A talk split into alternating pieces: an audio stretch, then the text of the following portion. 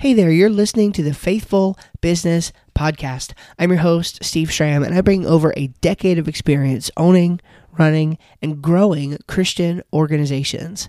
And in this podcast, I want to help you become a more effective leader for Christ and serve your clients and customers well. Welcome to the show. So, T3 or Trash Transfer Trim is another system that comes out of Mike Michalowicz's book, um, Clockwork. And it, it, has a corollary to another system that I love to use of Michael Hyatt's, which is called simply eliminate, automate, delegate. Okay. I, I think about them. Um, they're, they're, they're honestly both the same thing. There's a little bit of nuance in between them, though. And so, regardless, um, this probably has been one of the most transformational things that I have uh, that I've been able to do in my own business, just because it's intensely practical. Okay. So, whenever you're planning on, um, going through these phases of, of looking at what things you need to be doing in your business. So, in other words, we talked about Mike Michalowicz's uh, 4D mix, right? Where you need to look at how much time you spend um, as the business owner designing your business versus doing the work in your business.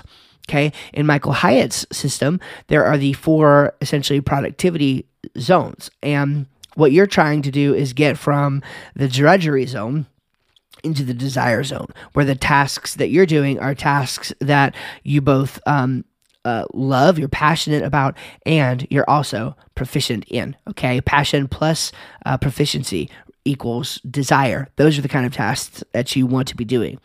All other tasks should be either eliminated, automated, or delegated, or again, in Mike's terms, trashed, transferred, or trimmed. So, what does that really mean? Well, when you're looking at your task list, now you can do this when you're uh, doing that high level look at your task list, or um, I actually like to do it every single day. When I first look at my to do list for the day, I go through just one more time and confirm my priorities for the day and make sure that I can't take one of these actions on them first. The idea is that I should be doing as little as possible. Um, and and really that sounds um, odd to say, but what I mean is I should be doing the right things. Okay, that's what that means. Not that I'm trying to be lazy. I'm, I'm, trying to be doing the right things, the things that will move the needle the most for my business instead of every little thing myself. And that's what you should be striving to do in your business as well. So I look at my task list and I and I say, okay, can I eliminate this task from the list? Does it just not need to be done? Would everything still be okay if I just didn't do it? If I can't do that, then I look at automating it. Okay.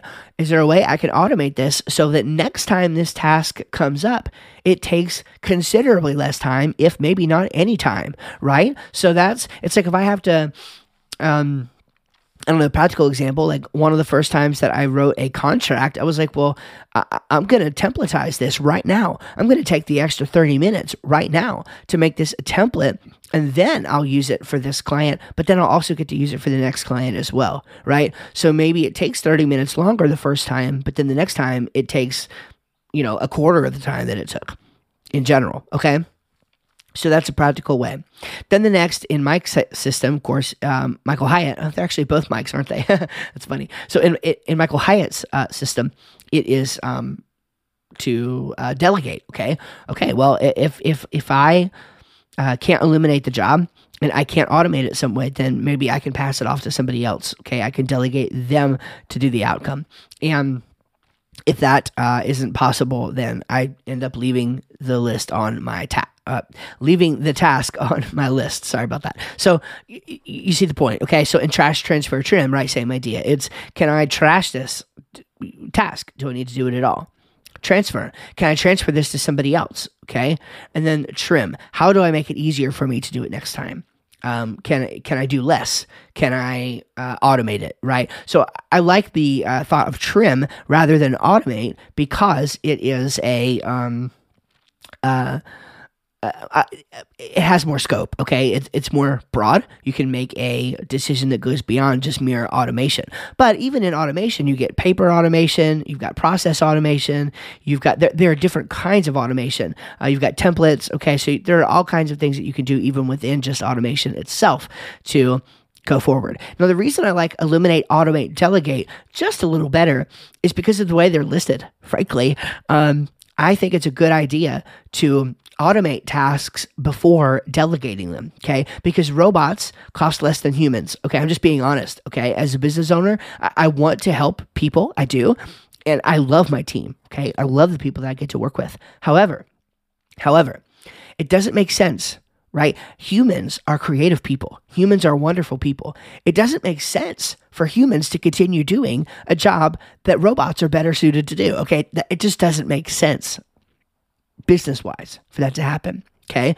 So if, if a, if a robot can automatically remember the thing and then do the thing as well, then that makes more sense to send it there, especially as a solopreneur when you're just trying to get up off the ground. It makes more sense to automate with systems than it does to delegate to people. You should be delegating tasks to people, but um, save that so that you're helping, you're bringing in people that are making an impact in your business and not just you know people looking for a paycheck okay because those people aren't very motivated to do their jobs anyway all right. Thank you so much for listening to this episode. I hope it helps you. This is a really, really practical one. And again, like I said, this one helped me more than just about any other of the ones that we've talked about. So definitely hope and pray that you'll apply it in your business. God bless you. Uh, I love you. Love doing this podcast for you. And we'll see you in the next one.